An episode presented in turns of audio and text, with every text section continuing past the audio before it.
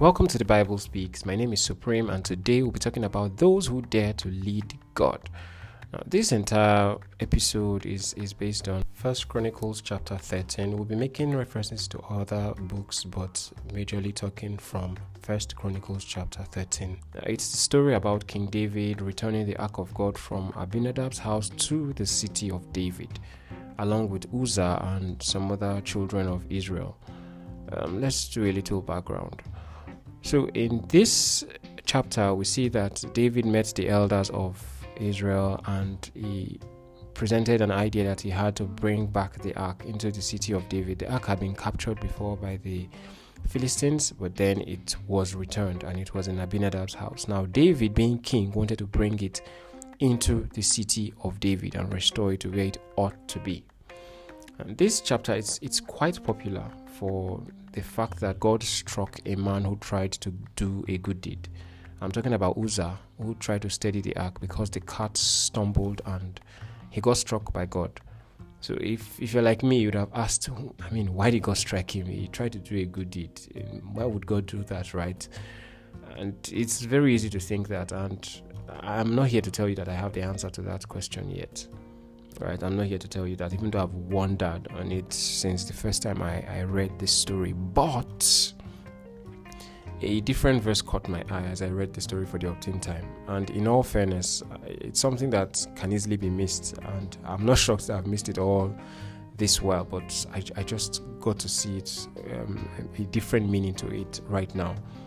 And uh, I would want you to join me as we go on this short journey to discuss this story. My focus is on verse 7, and I'll be reading from the Holman Christian Standard Bible, HCSB or CSB. Right, and verse 7 reads At Abinadab's house, they set the ark of God on a new cart. Uzzah and Ahio were guiding the cart. Now, if we read it in another translation, that's the King James Version, you know, the popular one that, you know, we all know God spoke in King James language, right? okay, so let's read in KJV. It says, And they carried the ark of God in a new cart out of the house of Abinadab, and Uzzah and Ahio drove the cart. Now, when you read it in King James Version, it looks like Uzzah and Ahio were the ones pulling or pushing the cart. That's what it sounds like, but no that's not so it's not it's not true. Because when you when you go further and you read verse 9 you see that Uzzah tried to steady the ark because the oxen had stumbled.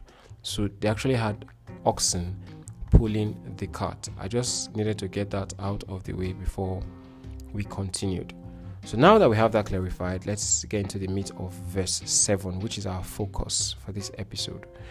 Now it says that the, the ark was in a cart we know that it was in a cart, and we know that Uzzah and Ahio were guiding it or they drove it.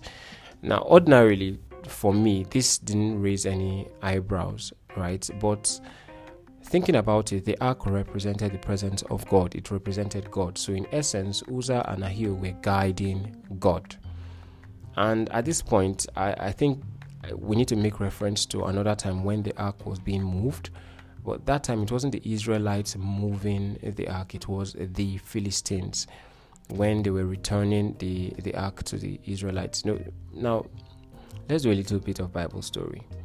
The Philistines captured the ark when Eli was priest, and they had a battle. And in that battle, Eli's sons, Eli was the priest, Eli's sons died, and the ark was captured. And Eli's daughter in law gave birth to a son and named him Ichabod, meaning the glory has departed. Right, so when the Philistines were going to return the ark to the Israelites after different plagues had hit them and their god Dagon had been smashed by the ark, they consulted their priests. You can find this in First Samuel chapter 6. Um, in that chapter, you see that the Philistines consulted their priest on how to return the ark of God to the Israelites, and they, the priest counseled the, the Philistine people to send the ark away with an offering. But there was something interesting about how they would send the ark back. They got two milk cows, two milk cows, cows that had never been yoked before. They, that means cows that had never dragged the cart before. They were majorly used for producing milk, for producing milk, and they were clean. newbies to the cat pulling business, if you want to call them that. they were novices to the cat pulling business with no experience whatsoever.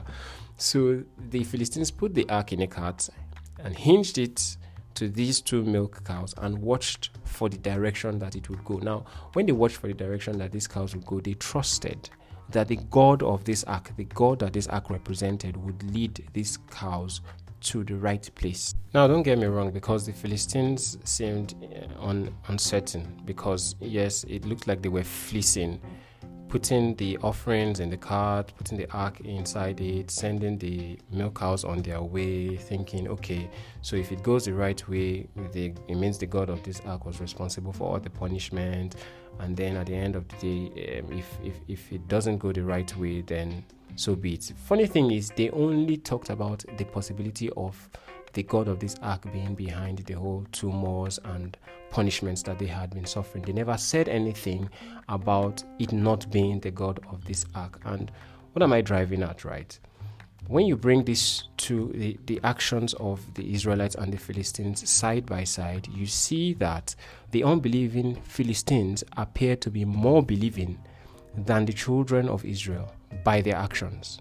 Even in their uncertainty, they believed that the God of the ark would be able to lead himself back to the rightful place without their help. Whereas the Israelites who ought to be believers in God tried tried to help God and treated God like he was incapacitated. Alright, so enough of all this rigmaroling. Now, how does this relate to us today? How does the Israelites, the way the Israelites treated God and the way the children of Israel treated God, how does it relate to us today? Now, here's what came to mind we as believers could also act like like Uzzah, all right? We could act like the children of Israel, trying to guide God, trying to lead Him by our own desires, right? Not trusting that He knows what is best for us or that He knows the way to, to, to satisfying us, what we need best, in quote, what we need. Many times we don't we don't trust that God knows what we need. We want to guide Him, we want to help Him, right? Another way to look at this is, is from the perspective of faith for a long time, I've looked at faith as this thing that you, as a believer, must do. So, in our application of faith, we, we force God into our own mold. We tell Him what we want, regardless of if it is His will or not. We, we believe that as long as we, we faith it, then God must make it happen. You know, that's like leading the ark. Our faith ought to be by grace, in submission to God, in submission to His will right? It's it's like the three Hebrew boys said in Daniel chapter three. It says, "Our our God is able to save us, but even if He doesn't, we are not bowing down." That's submission, right? They had submitted. They had absolute trust in God. They had absolute absolute trust. That's that's something we talked about in the previous episode. If you haven't listened to it, please listen to it absolute trust in God. So we, we, we ought to be more like the Philistines in, in this verse in first First Samuel chapter 6, we ought to be more like the Philistines, trusting God, that God knows his way. I mean, he created the earth, he created everything, he knows the way around this earth, he knows, he created us, right? He knows what we need part time, the phases that we are in, and the phases that we'll be going into. He knows the end before we even begin, right? We should be able to trust God and not try to guide him and be too careful with him as if you know, God were some whimpering little child. You know, we should be able to express confidence and trust in the will and choice of God. Yes, we we would want him to act in a way, but we must be open to him having a better way that it may not seem right to us, it may not seem right to the to the naked eye, but we must allow him guide our novice milk cows, if if I should use that. Follow the Lord, he knows the way. And just like that, we've come to the end of this episode. I'm glad that I got the opportunity to share this with you. And I hope that you will allow God to do His work in your heart with the lessons that you have learned so far. You allow Him to guide your desires, to guide your choices, to guide your your prayers, to guide everything about you. I, I, I pray that you allow God to do that. And uh, if you have any questions, any comments, or feedback, please comment below or share with me via email at hellobiblespeaks at gmail.com. You can also send a voice message by going to anchor.fm forward slash the Bible speaks forward slash message. You can also follow us on Instagram at Bible Speaks Podcast. All the links are in the description, so you can just find everything there. Thank you so much for joining me on this study. I would love to have you in the next one. I remain supreme.